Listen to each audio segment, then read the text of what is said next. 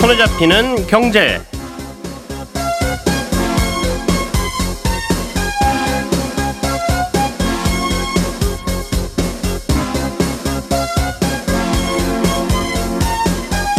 안녕하십니까 김치영입니다. 소비자가 분할 상환금을 연체하면 빚 전체에 더 비싼 이자를 부과하던 금융회사들의 관행에 제동이 걸립니다. 앞으로는 대출 잔액 전체가 아닌 연체된 금액에 한정해서 연체 가산 이자를 물릴 수 있게 되는데요. 자세히 들어보겠습니다. 이스라엘과 하마스의 전쟁 여파로 국제 물류도 차질이 생기고 있습니다. 예멘 반군이 이스라엘과 하마스 간 전쟁에 개입하려는 의도로 중동의 해상 요충로인 홍해를 통과하는 선박들을 공격하고 있는데요. 여기를 통과해야 하는 수출 화물선들 운행에 비상이 걸렸습니다. 올해 부동산 시장은 규제 완화와 공급 활성화 대책, 특례 보금자리론 같은 관련 제도 변경에 따라 시장 상황이 급변했는데요. 내년 2024년에는 어떤 제도들이 부동산 시장에 새롭게 도입 시행되는지 잠시 뒤 자세히 알아보겠습니다. 12월 21일 목요일 손에 잡히는 경제 광고 듣고 시작합니다. 우리가 알던 사실 그 너머를 날카롭게 들여다봅니다. 평일 아침 7시 5분 김종배의 시선 집중.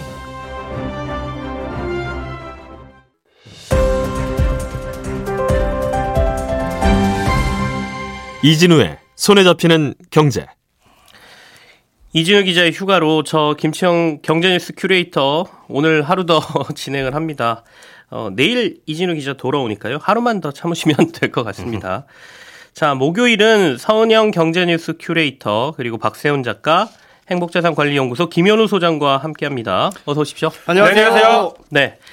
먼저 부동산 시장 얘기부터 좀 해볼까요? 김현우 소장께서 네. 가져오셨는데 내년부터 새로 생기거나 바뀌는 부동산 제도 어떤 걸 저희가 좀 주목해야 됩니까? 음, 많은 분들이 이미 관심 가지고 알고 계실 텐데요. 신혼부부하고 아이를 출산한 가구에 이제 청약과 대출에서 새로운 혜택이 생깁니다. 먼저 음. 대출부터 보면 네. 신생아 특례 대출 여기 새로 생기는데 올해 이후 그러니까 2023년 1월 1일 이후에 출산한 무주택 세대가 9억 원 이하의 주택을 구입할 때는 최대 5억 원 한도 내에서 어, 연 1.6에서 3.3% 금리로 대출을 받을 수 있고요. 네. 어, 5억 원 이하 주택의 전세 자금을 빌릴 땐 음. 3억 원 한도로 연 1.1%에서 3%의 금리로 대출이 가능합니다. 지금 디딤돌이 한 2% 중반에서 3% 중반이니까 이것도 네. 훨씬 조건이 좋네요. 그렇습니다. 그리고 이제 한도라든가 아, 그 소득 기준 이런 것들도 네. 완화가 돼 있고요. 뭐 물론 지금도 이미 전세 자금 빌릴 때 뭐 신혼부부용 버팀목 전세 자금 대출 뭐 이런 게 있고 집살 음. 때는 디딤돌 대출 뭐 특례 보금자리론 이런 게 있는데 일단 가장 크게 다른 점은 소득 기준이 완화됐다. 아. 그리고 대상 주택의 가격 그리고 대출 한도가 높아진다. 요 차이입니다. 더 많은 사람들이 빌릴 수 있고 그리고 그렇습니다. 적용 주택도 좀 많아진다 이런 얘기죠. 네. 기존 주택 구입 자금 같은 경우에는 이 신혼부부 합산 최대 8,500만 원까지만 가능하거든요. 네. 그런데 신생아 특례 대출 같은 경우에는 부부 합산 소득이 1억 3천만 원까지도 가능하니까 음. 어, 이 맞벌이 하면서 이제 소득 높으신 분들이 이용하실 수 있을 것 같고 주택 가격도 6억 원이었던 게 이제 9억 원 이하까지 됩니다. 전세 자금 대출도 마찬가지로 소득 기준은 똑같습니다. 1억 3천만 원까지로 확대되는 거고 어, 이럴 경우에 이제 대상이 넓어지기는 하는데요. 이제 고민이실 게 만약 그러면 지금 내가 아, 요 조건에 맞는다고 한다면 네. 지금 받고 있는 대출을 내년에 갈아탈 수 있을 것이냐. 대환이 가능하냐. 네. 네. 그 부분이 아직 구체적으로 나오지는 않았는데 기존에 이제 뭐 주택도시기금이나 아니면 주택금융공사의 정책대출 상품을 보면 네. 대환은 사실 어렵거든요. 그 음. 상품이 금리가 낮아졌을 때 갈아타는 건 가능한데 내가 일반 은행에서 받은 대출을 이걸로 대환할 수 있나요라고 물어봤을 때는 그거는 안 됩니다. 그러니까 처음에 집을 살 때나 아니면 전세 계약을 맺을 때만 아, 이 대출을 받을 수가 있어가지고 그 틀을 그대로 유지하고 가져가게 된다면은 내년부터 새롭게 대출을 받으시는 분들만 이용할 수 있을 것 같아서 어 혹시나 이제 대출을 지금 받고 내년에 네네. 갈아탈까 하시는 분들이라면 조금 더 기다려 보셨다가 아, 내년에 이 결정을 하시는 게 좋을 것 같습니다. 참 이게 신생아 특례 대출의 기준이 지금 얘기되는 게 2023년 1월을 기준으로 네. 아이를 낳으신 분과 네. 이제 그 전에 낳으신 분들을 이제 구별하, 구별하는 거라 네. 이게 대환이 되느냐 안 되느냐에 관심이 많으실 텐데 아마도 안 될 가능성이 높다라는 말씀이세요. 네, 아직 네. 세부적인 내용이 확정이 다 안 된 거죠? 네, 그렇습니다. 음, 아마 예산안 통과 때문에 지금 확정을 못 하고 있다라고 했는데 예산안 통과가 됐으니까 조만간 음. 세부 규정들이 나오지 않을까 싶습니다. 나오면 조금 더 나중에 한 번 더 알려주십시오. 알겠습니다.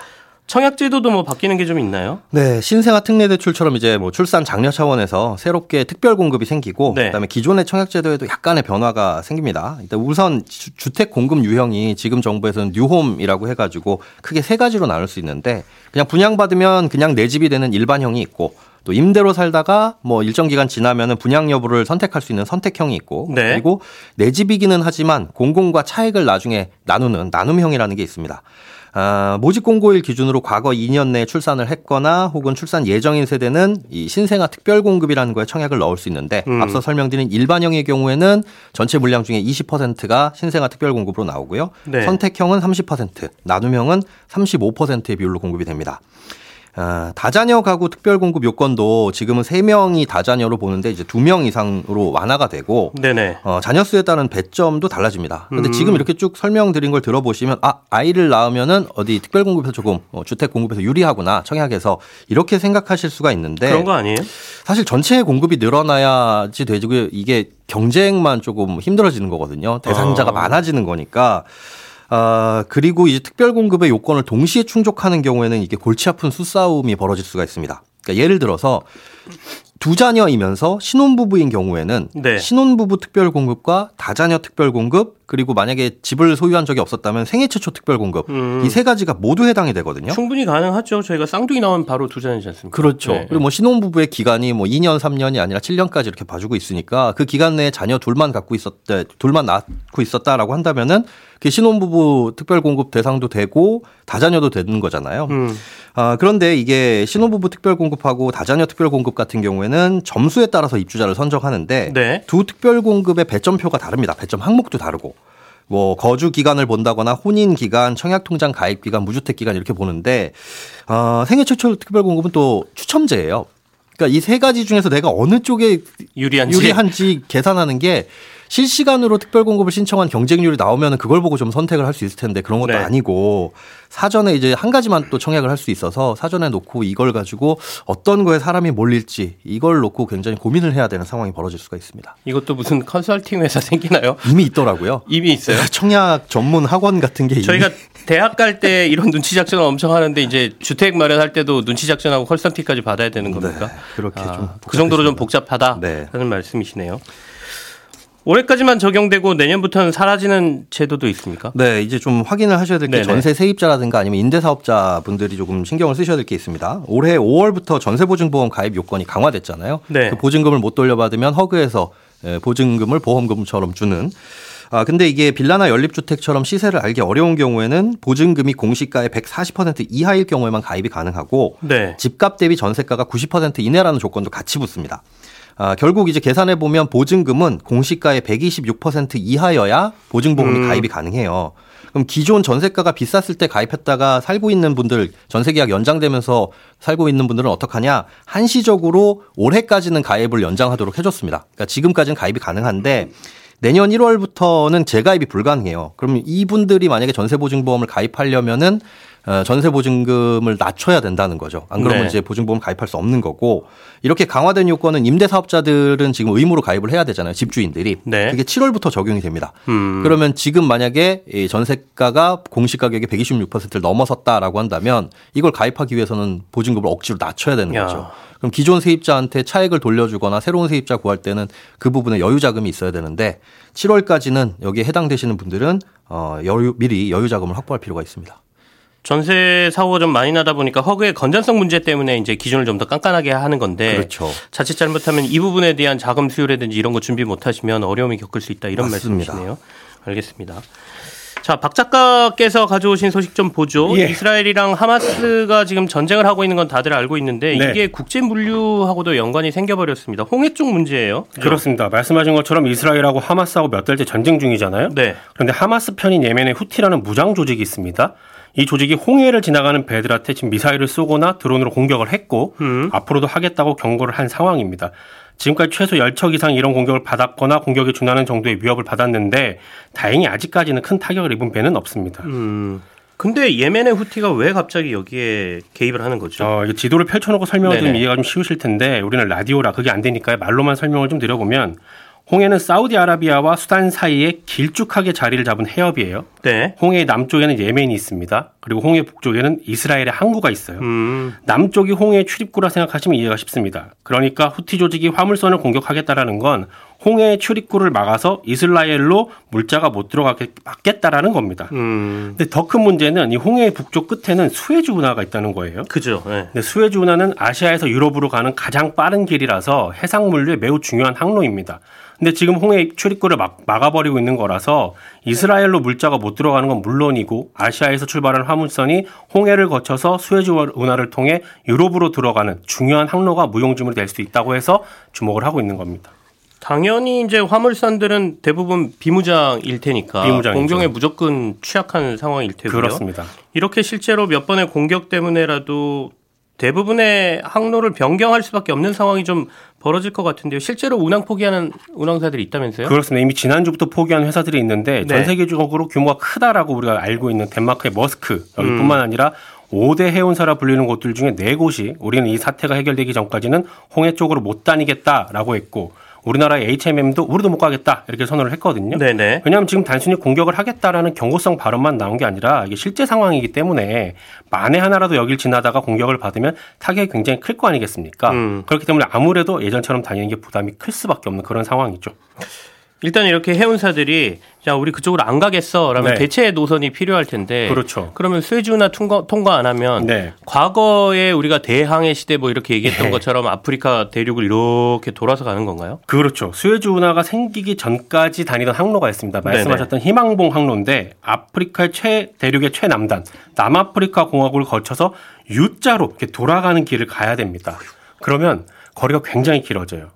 그 얘기는 비용 많이 들고 그 시간도 엄청 많이 걸린다 이런 얘기잖아요. 예를 들어 뉴욕 타임스가 보도한 내용을 보면요. 싱가포르에서 네덜란드 로테르담으로 가는 선박이 홍해 대신에 아프리카 쪽으로 돌아가는 희망봉 항로를 이용하게 되면 기존보다 이동 거리가 약 40% 네. 5,300km 정도 늘어나게 됩니다. 네. 화물선의 배달 거리가 는다는 건 말씀하신 것처럼 배달까지 걸리는 시간도 늘어난다는 거고 보통 은 이렇게 돌아가게 되면 일주일 정도 더 걸린다고 보고 있습니다. 음. 그리고 이렇게 되면 물류 차질이 발생하는 건 피할 수가 없는데 홍해를 지나서 수에즈 운하를 통해서 러시아와 유럽을 잇는 항로로 다니는 물동량이요. 컨테이너선 기준으로 전 세계 해운 수송량의 대략 30% 정도 됩니다. 30%나 되는군요. 그 정도나 됩니다. 게. 벌크선 같은 경우는 15% 정도 되는데 배들이 이렇게 돌아다니게 돼, 돌아가게 되면 활동하는 기간이 늘어나다 보니까 네네. 배를 구하는 게 어려워질 수 있습니다. 아. 목적지에 물건을 내려놓고 다시 돌아와서 짐을 실어야 하는데 제때 짐을 못 싣게 되는 거죠. 그러면 아직도 운행하고 있으니까 아직도 운행하고 빨리 짐 실어야 되는데 그렇습니다. 이게 배도 부족해지는군요. 이렇게 그렇습니다. 되니까. 물류의 차질이 생길 수밖에 없죠. 그리고 배 운항 시간이 늘어나면 연료비 올라갑니다. 음. 또 다른 보도를 제가 찾아보니까 아시아랑 유럽을 왕복할 때 희망봉 항로를 이용하면 홍해 항로보다 3분의 1가량 많은 약 100만 달러, 우리 돈으로 한 13억 원 정도의 비용이 더 든다는 보도도 있습니다. 네. 그러면 이래저래 화물선의 운임이 오르게 되는 거죠. 실제로 일부 해운사 같은 경우에는 최근 며칠 사이에 운송료를 20% 인상을 했고요. 이렇게 올라간 운임은 결국은 소비자들한테 판매하는 가격이 전가가 될 겁니다. 그렇겠네요. 그렇습니다. 또 직격탄을 맞게 되는 게 원유 수송 선박들인데 네네. 원유 운송배들이 못 다니게 되니까 원유 가격이 올라가게 됩니다. 요 며칠 최근에 국제유가가 급등한 건 이런 이유도 있는 겁니다. 음, 음, 음. 그리고 아마 기억들 하실 거예요. 2년 전에 수에즈 운하에 큰 배가 넘어지는 바람에 음. 다른 배들이 수에즈 운하를 통과를 못하고 일주일 정도 수에즈 운하가 폐쇄된 적이 있었잖아요. 음. 너, 넘어지진 않았고요. 그 당시에 걸쳤습니다. 넘어졌다 그러니까 진짜 배가 좌초된 줄 아시는데 양쪽 끝에 걸쳤죠. 근데 저희가 이제 좌초라고 표현을 했으니까. 살짝 누웠다 네. 네. 정도. 네. 근데 그 일주일 동안 국제 유가가 6% 정도 뛰었거든요. 음. 그렇기 때문에 앞으로도 지금 이 사태가 만약에 계속된다면 글로벌 경제에 큰 타격을 주게 될 거라는 게 걱정인 건데 지난 한 2, 3년간 우리도 그렇고 전 세계가 물가 끌어내리느라 이제 겨우 물가가 조금은 잡혀가는 모양새였잖아요. 그렇네요. 그래서 내년에 미국이 금리를 내리느냐 마느냐 요 얘기를 하고 있는 타이밍인데 음. 이미 지금 국제 유가랑 가스 가격이 급등을 하고 있고 이 가격이 올라가게 되면 또 물건 가격이 오르게 되거든요. 그렇게 되면 물가 지수가 올라가고 그러면 금리를 내리는 시점이 예상보다 더 길어질 수 있습니다. 바로 이런 이유 때문에 지금 홍해에서 벌어지고 있는 사태를 우리가 주의 깊게 보게 되는 겁니다. 민감한 시기에 민감한 지역에서 문제가 좀 터졌다 이렇게 보이는데 실제로 국제 유가가 70달러 아래로 배럴당 내려갔다가 다시 70달러 위로 그렇죠. 최근에 올라온 것도 네. 이 영향이라고 봐야 되겠죠. 그렇습니다. 그리고 이 운송업체들은 또 주가가 오르더군요. 저 보니까. 그러니까 아까 말한 대로 운송 비용 늘어나면 네. 뭐 소비자야 어떻게 되든 간에 운송업체들은 이익이, 이익이 올라간다. 그렇죠. 이렇게 또 주식시장을 보는 것 같습니다. 네. 그래서 돈 거래하는 쪽에서는 참 냉정하다. 소비자의 아. 마음을 전혀 몰라준다. 네. 이런 생각도 좀 듭니다. 서은영 뉴스 큐레이터가 가져온 소식 좀 보겠습니다. 이게 관심이 좀 많으실 것 같아요. 빚을 제때 갚지 못한 이른바 연체 채무자를 보호하는 제도가 몇 가지 도입될 거다라는 소식인데 어, 국회에서 통과되고 뭐 뒷받침할 법안들이 좀 나왔다라고 하는데 어떤 건지 좀 짚어주십시오. 네, 이르면 내년 9월이나 10월부터 시행될 제도인데요. 은행이나 카드사, 뭐 캐피탈, 대법체에서 돈을 빌렸는데 2개월 이상 이자나 원리금을 못 갚았다. 그러면 지금은 이제 보통 2개월 연체 시점부터 대출 잔액 전체 가산 이자까지 붙은 연체 가산 이자를 내야 되거든요. 네. 그런데 앞으로는 2개월 이상 연체해도 연체된 만큼의 분할 상환금에 한해서만 음. 연체 가산 이자를 내게 된다는 겁니다. 좀 조금 예를 예를 들어 설명해 주시면 좋을 것 네. 같아요. 네. 제가 만약 이제 이달 1일, 12월 1일에 은행에서 연 5% 금리로 이제 매월 이자만 내는 만기 일시 상환 방식으로 4,800만 원을 빌렸다. 이렇게 네. 한번 가정을 해 볼게요. 음.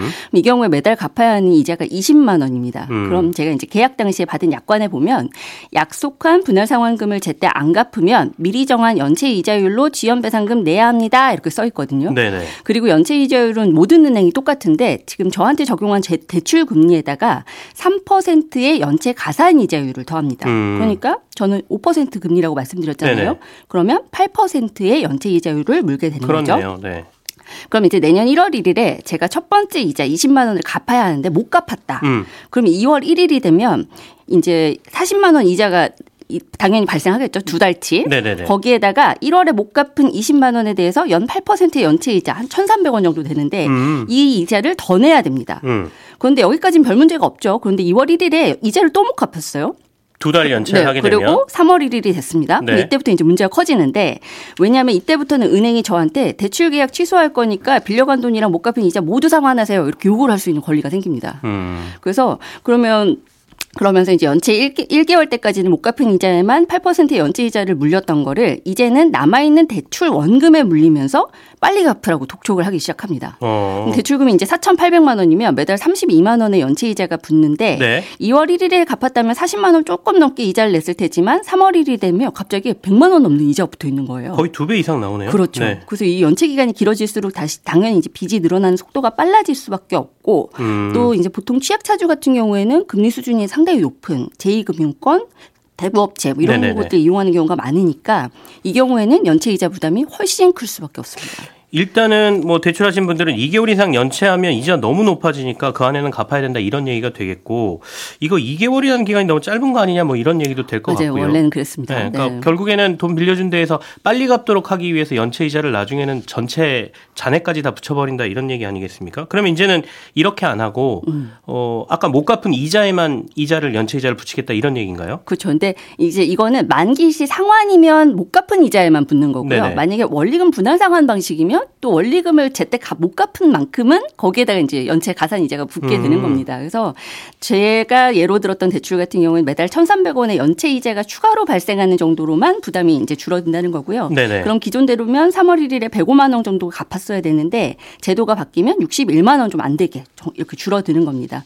어, 이렇게 제도 손질하게 된 게 예전부터 이제 줄곧 우리나라 연체 이자 불리는 방식이 채무자들한테 너무 불리하다. 그러니까 음. 채무 상환을 뭐 독려하기 위한 제도라는 거 감안해도 다른 나라 비교했을 때 지나치게 금융사에만 유리하게 설계돼 있다 이런 얘기들 많이 했거든요. 네. 그래서 이제 두, 두 달부터 이렇게 하지 말자, 두 달치부터 이렇게 하지 말자 이런 이야기도 나왔었지만 이번에는 그냥 차라리 원금 잔액에 물리는 방식 말고 연체된 만큼의 돈에만 물리는 방식으로 바뀌자 이렇게 법이 바뀐 어, 겁니다. 이건 소비자한테 도움이 되는 거네요. 네, 근데 다만 이 법이 시행된 이후에 새로 체결이 되거나 갱신 연장된 계약만 바뀐 정도가 적용 네. 제도가 적용이 되고요. 5천만 원 미만의 개인 대출에만 적용이 됩니다. 아.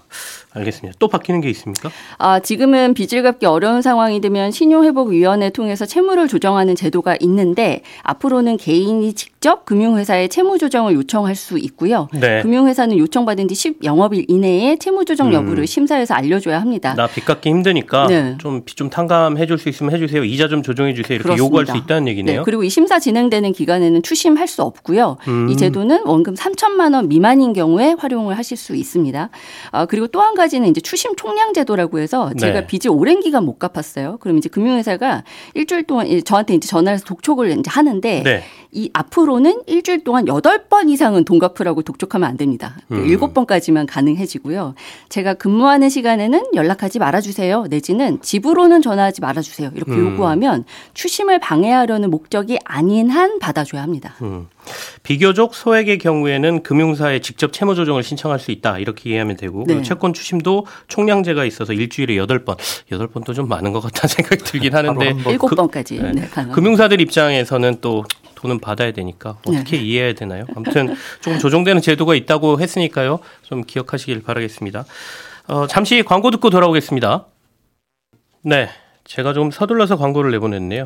이진우 기자의 빈자리는 이런 데서 저희가 느낄 수 있는 거죠, 그렇죠? 조금만 더 얘기를 해보겠습니다. 네. 어, 일본의 대표적인 기업 도시바가 상장 폐지됐습니까? 네, 어제부로 도쿄 증시에서 퇴장을 했는데요. 네. 이 도시바는 설립된 지 150년 가까이 된 일본 대표 기업인데요. 일본 반도체 역사의 산증인이기도 합니다.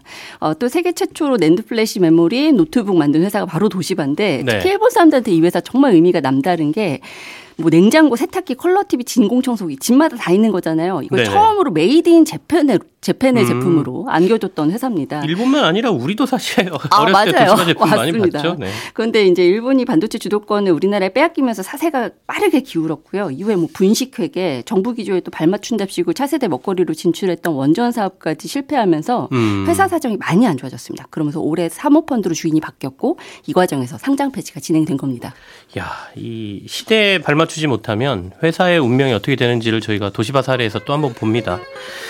자, 오늘은 박세훈 작가, 서은영 뉴스 큐레이터 김현우 소장과 함께 했고요. 저는 김치영이었습니다. 내일은 이진우 기자가 돌아옵니다. 들어주신 분들 고맙습니다.